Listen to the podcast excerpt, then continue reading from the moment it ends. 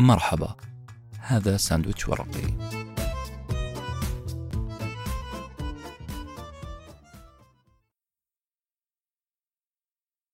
التأمل في جيبك. راح نتكلم عن أغلى صناعة يمتلكها الإنسان ألا وهي صناعة حوار هادئ.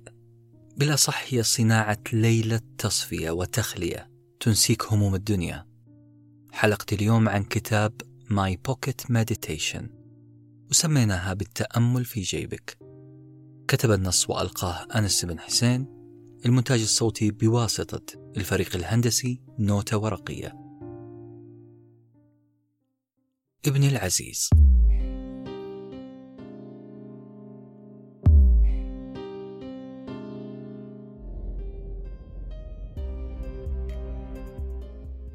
لا أعلم. إن كنت ستقرأ هذه الرسالة وأنا على قيد الحياة أم لا. لكني في الحالتين. سأفصح لك فيها عن تساؤل كنت أراه في عينيك لكنك لم تتجرأ بسؤالي إياه. أعلم بأنك متعجب من هدوئي. لعلك تتساءل في نفسك لماذا هذا الشخص؟ مو عصبي كباقي الآباء. يحق لك هذا التساؤل. فأنا لم يسبق لي أن أصرخ فيك. لم أوبخك أو أتذمر من أي سلوك فعلته. لعل السبب الأساسي موجود فيك فأنت مكتمل العقل المفكر هادئ بالأساس. تصرفاتك كانت موزونة رغم صغر سنك. لكن أيضا قد تتساءل كيف؟ كيف لم تهد هموم الحياة أخلاقي فتظهر آثارها على كلامي وتصرفاتي؟ قد تكون تضايقت من ضيقي من قلقي من كثرة أسئلتي لكن غضب؟ لا. لعل السبب الأساسي هو حبي لك فعين الرضا عن كل عيب كليلة. أنا أحبك وراضي عنك ولا أرى منك إلا كل جميل. أحب أن أطمئنك ابن العزيز. أنا كباقي الناس تلعب بي الهموم وتعصف. أنا مؤهل دائما وتماما بأن أغضب وأتعصب وأفقد أعصابي.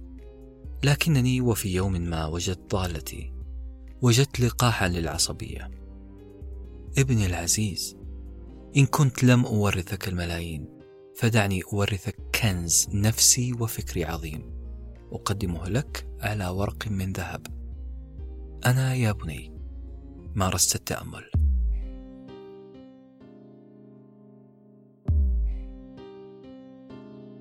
نعم هذا هو الكنز ببساطة. أنا مارست التأمل ومن خلاله استطعت الإمساك بخيوط الجريمة. الجريمة اللي تغتال البشر في عصرنا وعصركم وإلى أبد الآبدين. لكن قبل ما أتوسع في كلامي عن التأمل أبى أعترف لك أني ماني مدرب يوغا ولا قائد من قادات التأمل. هذه الحقيقة لا تعني بأي حال من الأحوال أني ما أؤمن بالاثنين. أنا فعلا شخص دخيل على هذه المجالين لكن اللي حتسمعه الآن هو من شخص مارس واستمتع وكتب عن تجربته مع التأمل واليوغا.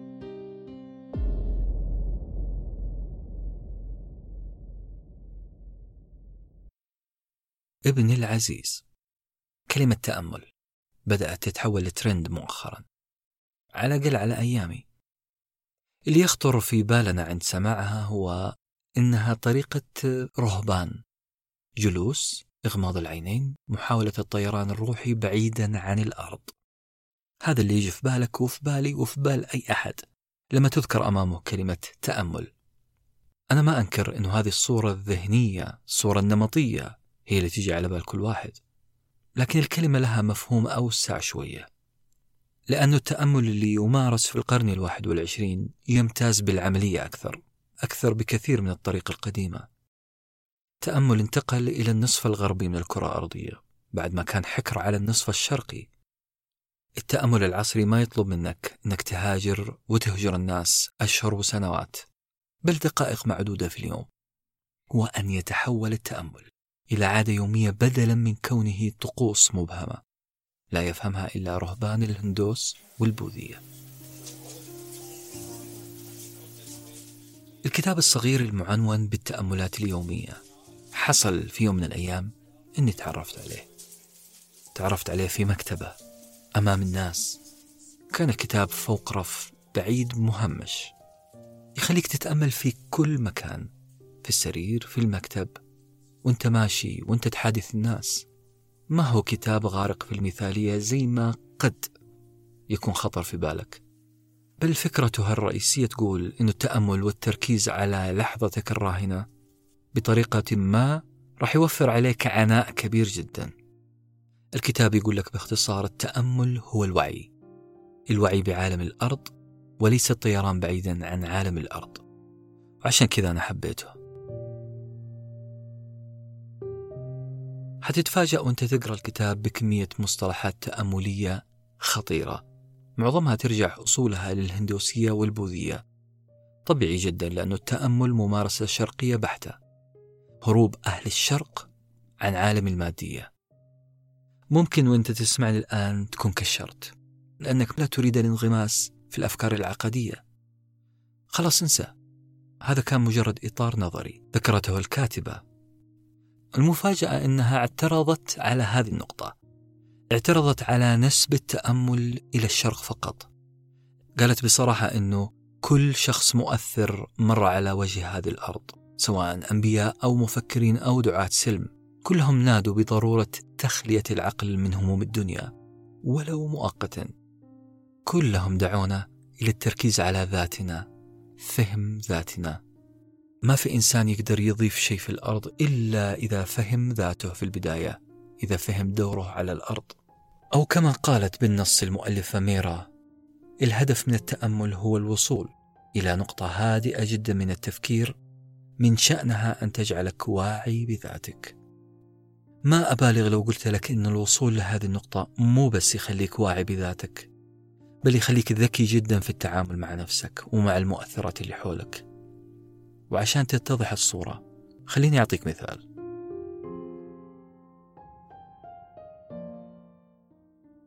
كنت في جلسة رمضانية غاية في الروعة. نتجاذب أنا وصديقي الأقرب أطراف الحديث. ما تركنا ولا شيء ما سولفنا عنه عن علم الاجتماع عن بريطانيا اللغة الفرنسيين الاقتصاد والتسويق. أتذكر معظم حوارنا لأني كنت أسمع بكل حواسي وبلا مبالغة إلا أنه في وسط هذه السهرة الجميلة صديقي نظر ببراءة إلى ساعته وقال كلمة قال موعد الفجر اقترب جملة بريئة لكن عقلي هرب معها إلى عوالم أخرى. موعد الفجر يعني الوضوء والوضوء يعني الذهاب لدورة المياه وفتح صنبور المياه.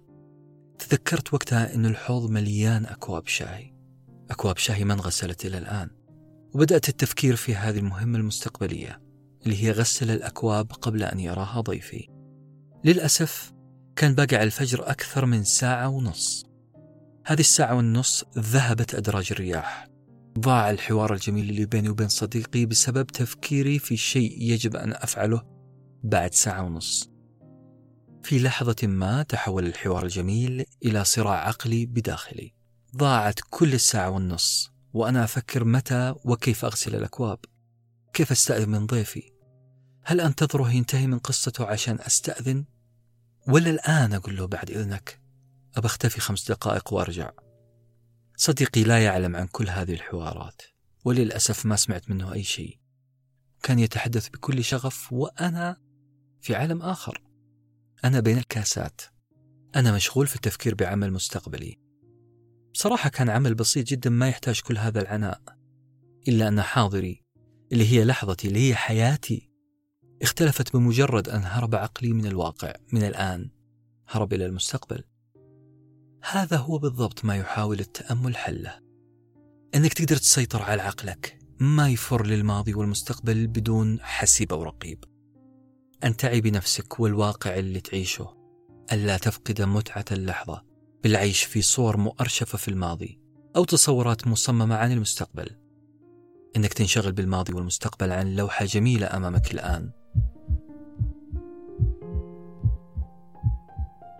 ابن العزيز إذا كنت ما توقفت عن الاستماع لحد الآن فأنا سعيد. أنا ممتن جدا وأتمنى منك ألا تعتقد بأني قاعد أهول الأمور. عيد حساباتك شوية. لا لا لا لا تعيد حساباتك. فقط تفحص معي timeline تويتر إن كان في زمنك اللي قاعد تسمعني فيه موجود تويتر. تأمل معي هذا السيل الهادر من التغريدات وابل الانتقادات والشتم والغزل. هذا التنوع الرهيب ما بين الفرح والحزن الغضب والرضا التهكم والبراءة سؤالي لك هل نقدر كبشر إننا نتلقى هذه التريليونات من البيانات مختلفة المشاعر بدون ما نتأثر؟ هل تعتقد إني أبالغ لو قلت إنه كلمة مسمومة ما تمسني بأي حال من الأحوال كلمة مسمومة طائشة في تويتر قد تغير مزاجي طوال اليوم؟ إحنا عايشين في عصر نتعرض فيه إلى آلاف المشاعر اللي يشعر فيها الناس. بعضها صادق نتعاطف معاه، وبعضها مبالغ فيه ونتأثر فيه. إن كانت ابتسامة شخص واحد في باص جعلت الكل يبتسم ويضحك وعلى فكرة شوف مقطع اليوتيوب هذا إن كان في يوتيوب في عصرك هذه الابتسامة أو الضحكة جعلت الكل يضحك فما بالك بإنسان يتصفح يوميا حياة آلاف الناس يعيش أحزانهم وأفراحهم وحلطمتهم. هذا التغيير السريع ما بين السخونة والبرودة أشبه بالبسترة تهتك بنفسياتنا. متخيل عقلك يا ابني؟ كيف حيزعل في لحظة على تغريدة؟ وفجأة حيتغير موده ويضحك على تغريدة ثانية. بعدها يحزن على خبر وفي ثواني ينتعش لخبر. هذا التبدل سريع جدا فوق طاقتنا. هذا التبدل غير طبيعي. ما قد حصل للبشر في أي عصر من العصور. لأول مرة يتعرض الإنسان لهذا الكم الكبير من المثيرات والمؤثرات في مشاعره. وأعتقد أن شركات وسائل التواصل الاجتماعي الكبيرة جدا وصلها خبر عن خطورة هذا الوضع على صحتنا النفسية. وأعتقد أنه هذا هو السبب اللي خلاهم يرسلون تنبيهات واضحة ورسمية أن استخدام هذا النوع من البرامج لازم يكون محدود بمدة معينة كل يوم. أنه هذه الشركات اطلعت على دراسات علمية هنا أو هناك. أكدت خطورة هذه البسترة المستمرة على نفسياتنا.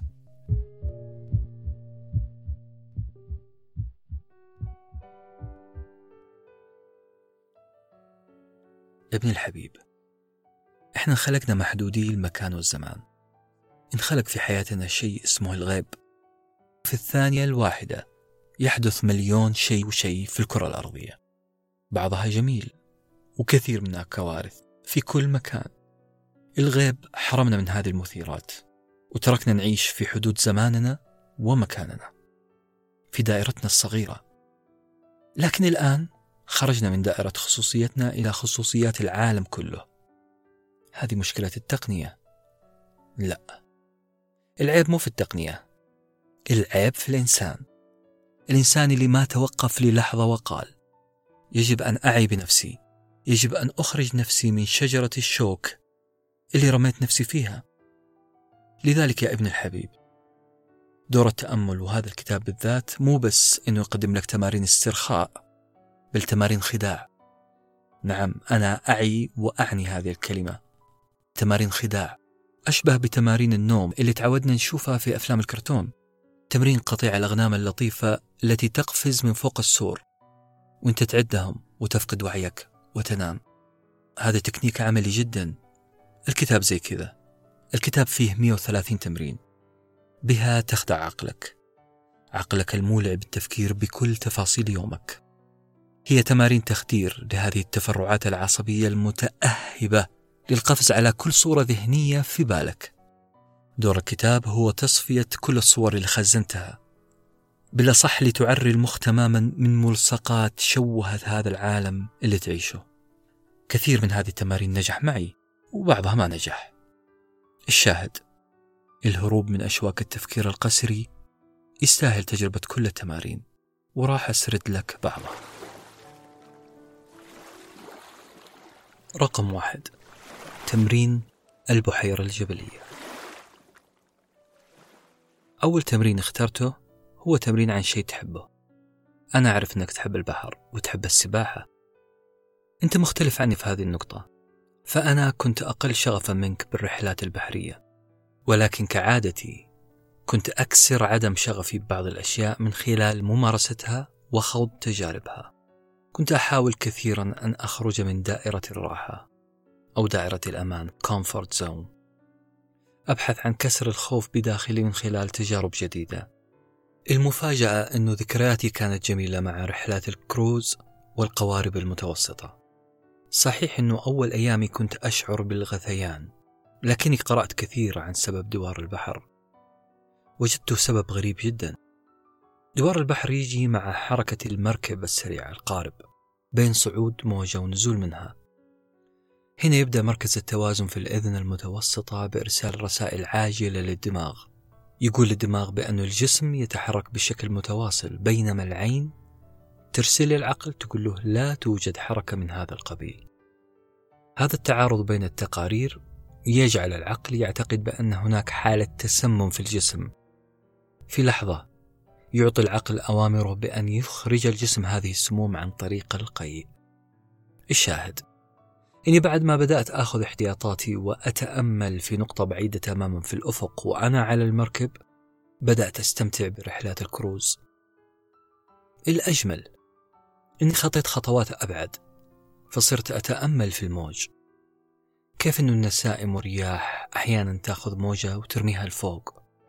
وراها على طول موجة ثانية وثالثة منظر متكرر يخليني أسرح بعيد جدا. أسرح معها في حياتي المليئة بموجات عالية ومنخفضة. أسرح في مواقف وتجارب حياتية. ترفع مزاجي أحيانا وتخفض أحيانا. أركز أكثر في البحر إلى أن تهدأ الموجات ويصل إلى حالة هدوء عجيب. في كل مرة كنت أنتظر أن تتوقف النسائم ليهدأ البحر. لأجد نفسي مبتسما ابتسامة لا إرادية. هي لحظة السكون اللي سرحت فيها. هذه لحظة سكون عظيمة تجعل البحر سحر معالج. كتاب اللي أكلمك عنه كتاب الجيب للتأمل. أعادني لجمال هذه التجربة البحرية. الكتاب يؤكد بأن الأفكار في راسي وراسك أشبه بسطح بحيرة. هذا السطح تتحرك أمواجه فتعكر الصورة. لذلك التمرين يقول كل ما عليك. هو النظر إلى هذه التموجات إلى صورة البحر في ذهنك. تأمل حركتها تأمل صعود الموجة ونزولها وانتظرها حتى تهدأ أول تمارين التأمل اللي ممكن تناسب ما يحصل في عقلك هي تمارين اسمها البحيرة الجبلية. وكخطوات واضحة كل ما عليك فعله هو. ابحث عن مكان هادئ في البيت. ريح قدمينك من الملابس الضيقة. يعني خليك عاري القدمين شيل النظارة شيل الساعة. خليك خفيف. اختار وضعية جلوس مريحة لك. مو لازم تتقمص دور الراهب. انصب ظهرك نوعا ما. لا تترك رأسك يضغط على عمودك الفقري. غمض عيونك. ابدأ في موازنة تنفسك. ابدأ في أخذ أنفاس عميقة. كل هذا عشان يبطأ التنفس. وتهدأ عمليات الجسم. وإلى الآن كل التركيز على الجسم. خلينا نروح للعقل شوية. الآن تخيل أن عقلك بحيرة مياه أسفل الجبل. سطح البحيرة تعتليه أمواج صغيرة بسبب تيار هواء خفيف. راقب هذه الموجات بحذر اتركها تهدأ بهدوء التيار الهوائي. وأنت تنظر لسطح البحيرة ستبدأ صورة البدر في الظهور. تبدأ الصورة تتضح شيئا فشيئا. تأمل في البدر المنعكس على سطح البحيرة. راقب أنفاسك وهي تبطأ. عقلك سيتأمل في صورة البدر على سطح الماء. وعيش لحظات الاسترخاء.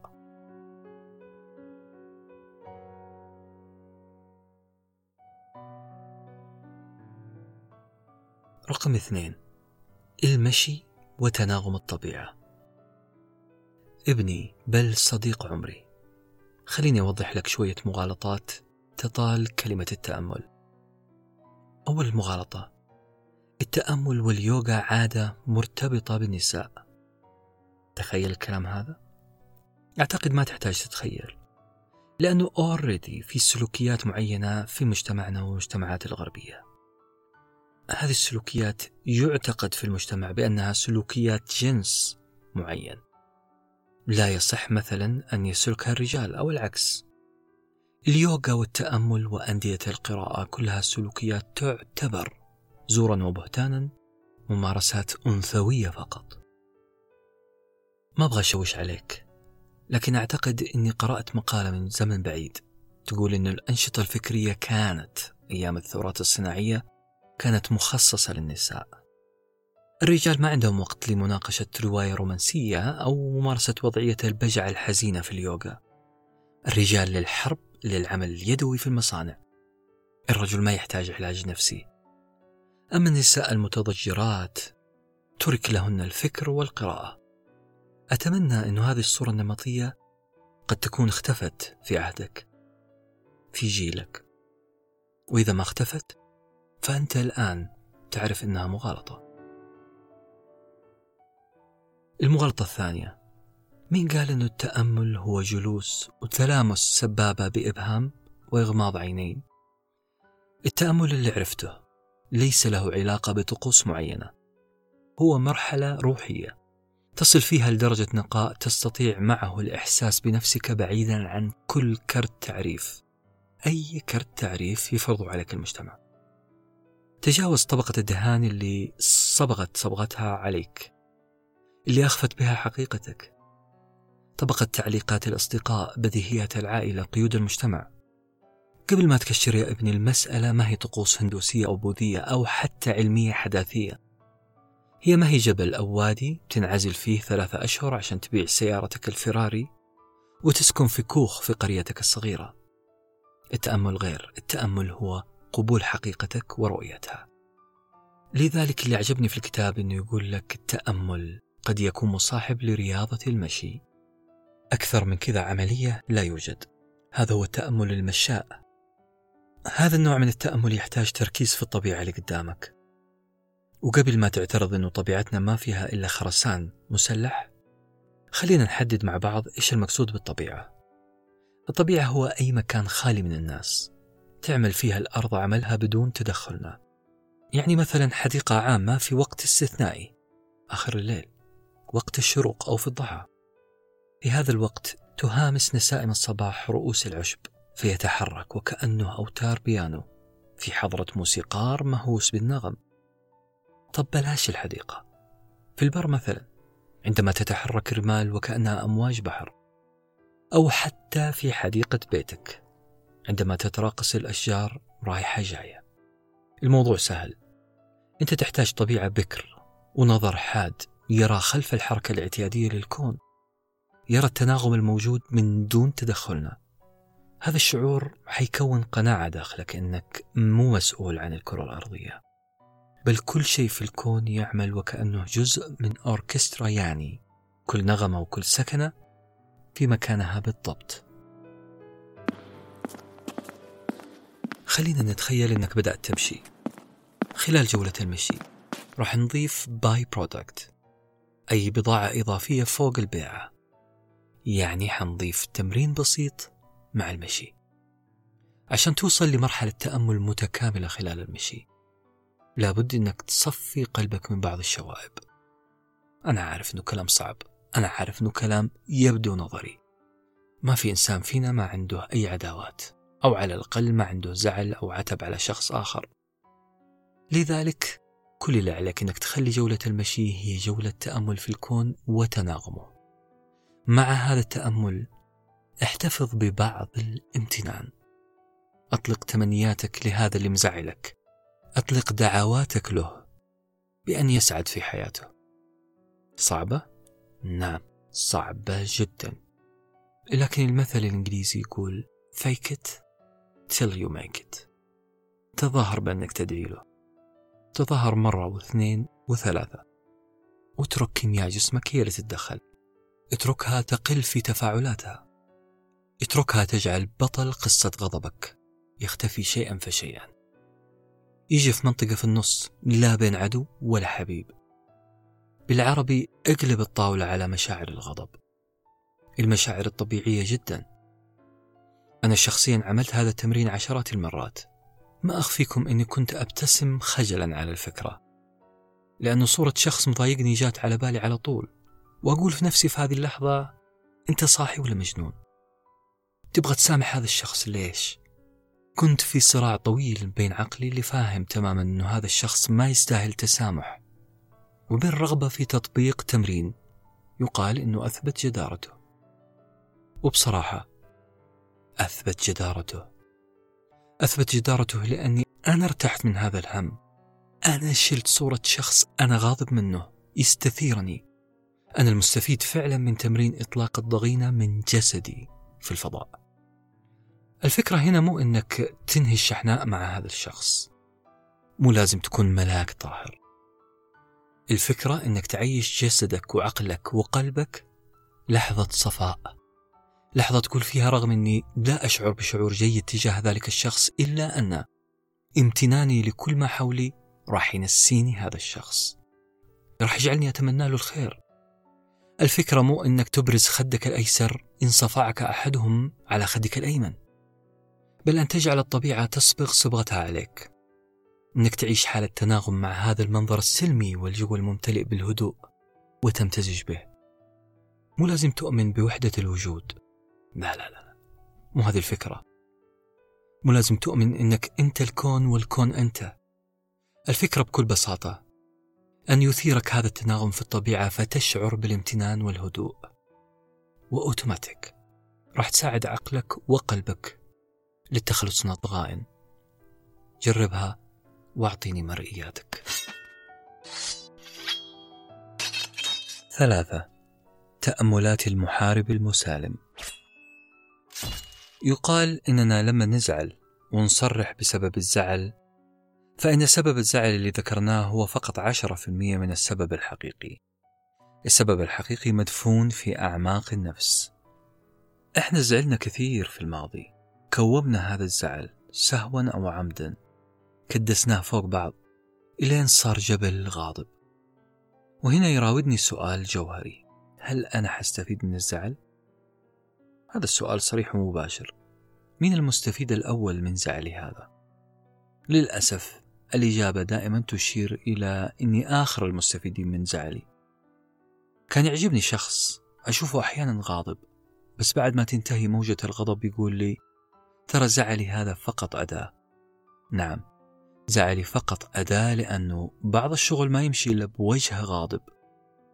صوتي العالي بعض عباراتي القاسية أدوات فقط. أنا أرتدي قناع الغضب لهدف عملي لا أكثر. جملته هذه على أني ماني موافق عليها تماما. جملته هذه أوحت لي بشيء أنه الغضب بالنسبة له مو ردة فعل بل فعل. فعل مقصود يتحكم فيه وقت ما شاء. الرجل هادئ في العموم راضي ومتراضي مع الكل. الرجل واضح عليه أنه ما يكدس كلاكيع اليوم والليلة ويجي آخر الليل يفرغها في شخص ما. هذا الرجل ما عنده كرة مطاطية يفرغ فيها التوتر. ما عنده عادة رمي الجوال على الجدار أو الصراخ بكل آلامه داخل قنينة زجاجية عشان يرميها في البحر لاحقا. لا لا. باختصار الرجل يطبق تأملات من نوع خاص اسمها المحارب المسالم. ليش هذا الاسم الغريب؟ ليش اسم هذا التكنيك التأملي المحارب المسالم؟ السبب يقول لك بصراحة أنت لا تستطيع التحكم في المؤثرات حولك. أنا ما أقدر أتحكم في عوامل الغضب خارجي. كثير من الناس مثلا يعلقون تعليق سيء يتصرفون معك بأنانية يدفعونك دفعا للغضب. اليوم الواحد في مواقف كثيرة تعكر المزاج. فالحل؟ مو في إيقاف هذه المؤثرات. وإلا فإن هذا الشيء يعني أن تتخلص من كل شيء في الحياة. الحل الصحيح هو في إيقاف نفسك عن التفاعل معها بحدة. مرة ثانية الحل في إيقاف نفسك عن التفاعل مع هذه المثيرات بحدة. هذه المواقف المزعجة مؤقتة. كل من قالت لك في الشارع أداة تنبيه لسيارة مبالغ فيها شخص يقدم لك تشكيلة تصورات سلبية عن المستقبل تشكيلة مرة الطعم كل هذه المواقف هي مواقف مؤقتة ما تأخذ أكثر من دقيقة. وكما يقال إن هذا الوقت سيمضي. وفعلا الوقت سيمضي. لكن متى ما يمضي هذا الوقت؟ حالة واحدة بس. إذا بدأت في أرشفة هذه المواقف هذه الحوادث هذه الصور وتكديسها ملف فوق الثاني في عقلك. إذا حطيت ورقة غضب فوقها ورقة حزن فوقهم ورقة تأنيب ضمير. الورقة فوق الثانية فوق الثالثة فوق المئة راح تعمل لك مجلد. مجلد من النكد. لذلك الحل كما يقول الكتاب وكما أقول أنا عن تجربة هي أخذ وضعية المحارب المسالم الوضعية المشهورة في اليوغا.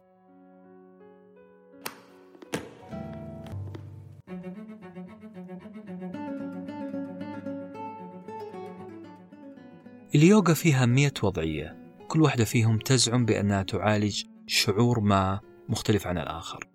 لذلك وضعية المحارب المسالم لها هدف محدد. ببساطة هي مد القدم اليمنى للأمام واثنيها عشان تعمل زاوية 90 درجة. ساقك اليسرى مشدودة للخلف مشدودة تماما. يديك ممدودة وكفيك للأعلى باتجاه السقف. تبدأ بعدها بإمالة الجذع للخلف قليلا. يدك اليسرى ترتفع وكأنك تؤدي رقصة باليه. نعم. اعمل هذه الوضعية ولا تنحرج زي ما أنا انحرجت في أول مرة. بالمناسبة لو حبيت تشوف التمرين هذا كل ما عليك أن تكتب في يوتيوب عبارة المحارب المسالم. أنا ارتكبت أخطاء كثير في تنفيذ هذا التمرين لكن تعلمت من أخطائي. أولها إني ما قفلت الباب على نفسي. كنت أنت وأخوانك رايحين جايين على الغرفة وعيونكم كلها دهشة وتساؤلات من هذا المنظر أمامكم. الخطأ الثاني اللي ارتكبته إني ما تعودت على معاملة جسمي وكأنه صلصال. كان خجلي من أداء التمرين أكثر من أنه عدم قناعة. الفكرة باختصار من هذا التمدد الجميل للجسم. هذا التمدد المؤلم قليلا للعضلات. هو أنك تتخذ وضعية كلها إباء. كلها فخر وشجاعة. وضعية نبلاء العصور القديمة. وضعية تمدداتهم في المعارك. وكأني مبارز من الدرجة الأولى. أو على الأقل هذا هو كان شعوري بعد ما تآلفت مع التمرين نوعا ما. بعد ما عرفت كيف أتجاهل نظرات الشك والريبة في أعينكم. كان شعوري أني فارس جاهز للانقضاض. لأي معركة. في نفس الوقت كنت أحس بتضاؤل في توتر جسمي. لما تعودت على شد الساقين والساعدين. جسمي ماخذ وضعية فارس لكنه فارس استطاع إخراج التوتر من جسمه قبل أن يخرج الأعداء من حصنه. أربعة النوم العميق نعمة. ابن العزيز أعرف أنك تحب السهر زي عيونك. وزي أبوك حياتي كلها كانت سهر في سهر لكن هذا ما يعني أني ما أحب النوم ولا أعتقد أنك زاهد فيه. الفرق اللي عمله معي التأمل في النوم لا يوصف. صرت أنام بطريقة أعمق من أي شخص آخر. ورغم وهنا خليني أعترف لك بصراحة رغم أن طقوس النوم عندي لا تعد ولا تحصى إلا أن التأمل على استعدادي للنوم كان له أثر في عمق نومي وفي يقظتي. خليني أفصل لك. كنت أنام في فترة من حياتي وأنا أتجادل وأتشاجر مع كل من يمر صدفة في حلمي. يا ويل من تختاره الأقدار لأن يشاركني بطولة حلم من أحلامي. كنت وأضع هنا خطين تحت كلمة كنت. كنت قاتل كما يقول المصريين دبان وشي. خاصة أولئك الذين لا أستطيع أن آخذ حقي منهم أثناء اليقظة. أنتقم منهم أشد الانتقام في أحلامي. ما يحتاج أكلمك عن كم التوتر اللي يصيبني أثناء النوم. النوم اللي تحول إلى معركة يومية. كنت أعتقد أن النوم فترة هدنة مع الحياة لكن النوم كان يأبى ويستكبر. استمر معي هذا التوتر إلى أن من الله علي بمعرفة تكتيك التأمل على استعداد للنوم. تعرف يا أبني إيش عمل معي التأمل؟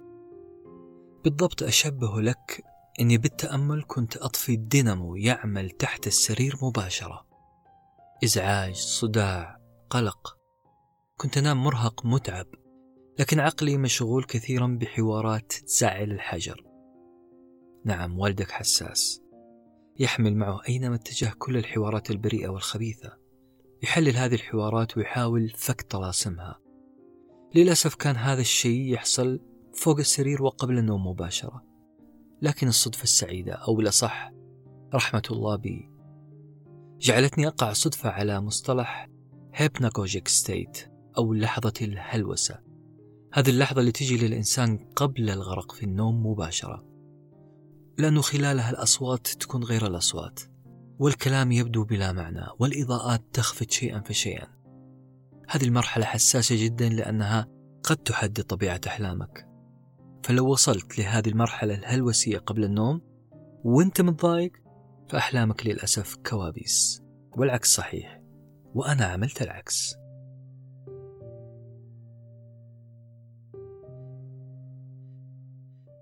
تمرين مشهور في اليوغا اليوغا ما قبل النوم وهو التنفس الكامل. إنك تأخذ نفس عميق وإنت مستلقي في وضعية النوم. تملأ رئتينك بالهواء وتراقب امتلاءها بالأكسجين. من أعلى الرئة إلى أسفلها. حس بكمية الأكسجين وهي تتدفق إلى كامل رئتيك وهي تغذي جسمك بالحياة في أقل من ثواني. بعد كذا راح تلقي هذا الهواء تدريجيا خارج جسمك. خذ وقتك كاملا في الزفير. لاحظ أن رئتيك تزفر كل سموم جسمك. من أسفل الرئة للمنتصف إلى الأعلى. تبدأ تدريجيا في الدخول إلى أرض الهلوسة النومية. طبعا قد تحاول فكرة من هنا أو من هنا أنها تحتل قطعة من هذه الأرض الخصبة أرض الهلوسة النومية. هنا يجي دورك الأهم. اسأل نفسك السؤال المهم. ما الذي أريد عقلي الحالم أن يجاوب عليه؟ بس هذا السؤال. أنا أبغى أحلم في إيش أنا أبغى إجابات في إيش؟ ماذا أريد أن أحلم به وأنا نائم؟ أنت في هذه الحالة كأنك مشغل تطبيق نتفليكس. أصابعك تبحث عن الفيلم المفضل. النوم العميق والجميل هو نوم. استطعت أن تحول فيه أحلامك القسرية المزعجة إلى سيناريو أنت تختاره. استخدم حالة الهلوسة النومية. أفضل استخدام. أعتقد هنا حيجيك سؤال. هل هذا معقول؟ هل نقدر نتحكم في أحلامنا؟ أعلم يا ابني العزيز أنك مستغرب. لكن كيف أثبت لك شيء أنا مجربه بنفسي؟ يكفي أن أقول لك أني عشت تجربة ونجحت في أغلبها. كنت أحب صوت المطر وأنا نايم والحسن حظي أني عشت في هذا العصر لأني كنت أجد كل أنواع أصوات المطر على اليوتيوب. هذا الشيء كان يساعدني أني أجهز نفسي لنوم عميق. نوم تضرب فيه الأمطار شباك غرفتي من الخارج. فأشعر أني في إجازة طويلة. أسكن جزيرة مدارية تتهاطل فيها الأمطار. هذا وأنا في قلب الجزيرة العربية. كنت أشعر بالأمان مع هذا الجو. وكنت أحلم بأمان في هذا الجو. ابن العزيز لن أطيل عليك الكلام عن اليوغا والتأمل. فالإنترنت مليء بمقالاتها عن تمارينهم. واليوتيوب طافح بالتكنيكات المساعدة على احترافه. كل ما أريد قوله هو احذر من الانسياق خلف التفكير القسري أنت أبعد من مجرد أفكار وتفاعلات كيميائية وتيار كهربي يعتري جسدك. أنت أرقى وأعلى من الجسد نفسه. أنت أهدأ من أن تتعامل مع تغريدات متتالية تحمل الجيد والسيء. أنت أثبت من عالم متغير.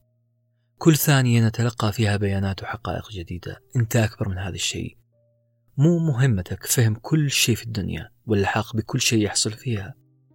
لديك ذات تستحق أن تعاملها بأفضل ما يمكن. وعشان تعمل كذا افهم نفسك. تحسس ذاتك. وارفع جرعات التأمل في يومك وليلتك. ستجد أنك حبيت نفسك كما يجب أن يكون الحب. هذا هو النزر اليسير من كتاب My Pocket Meditation. وفي أمان الله.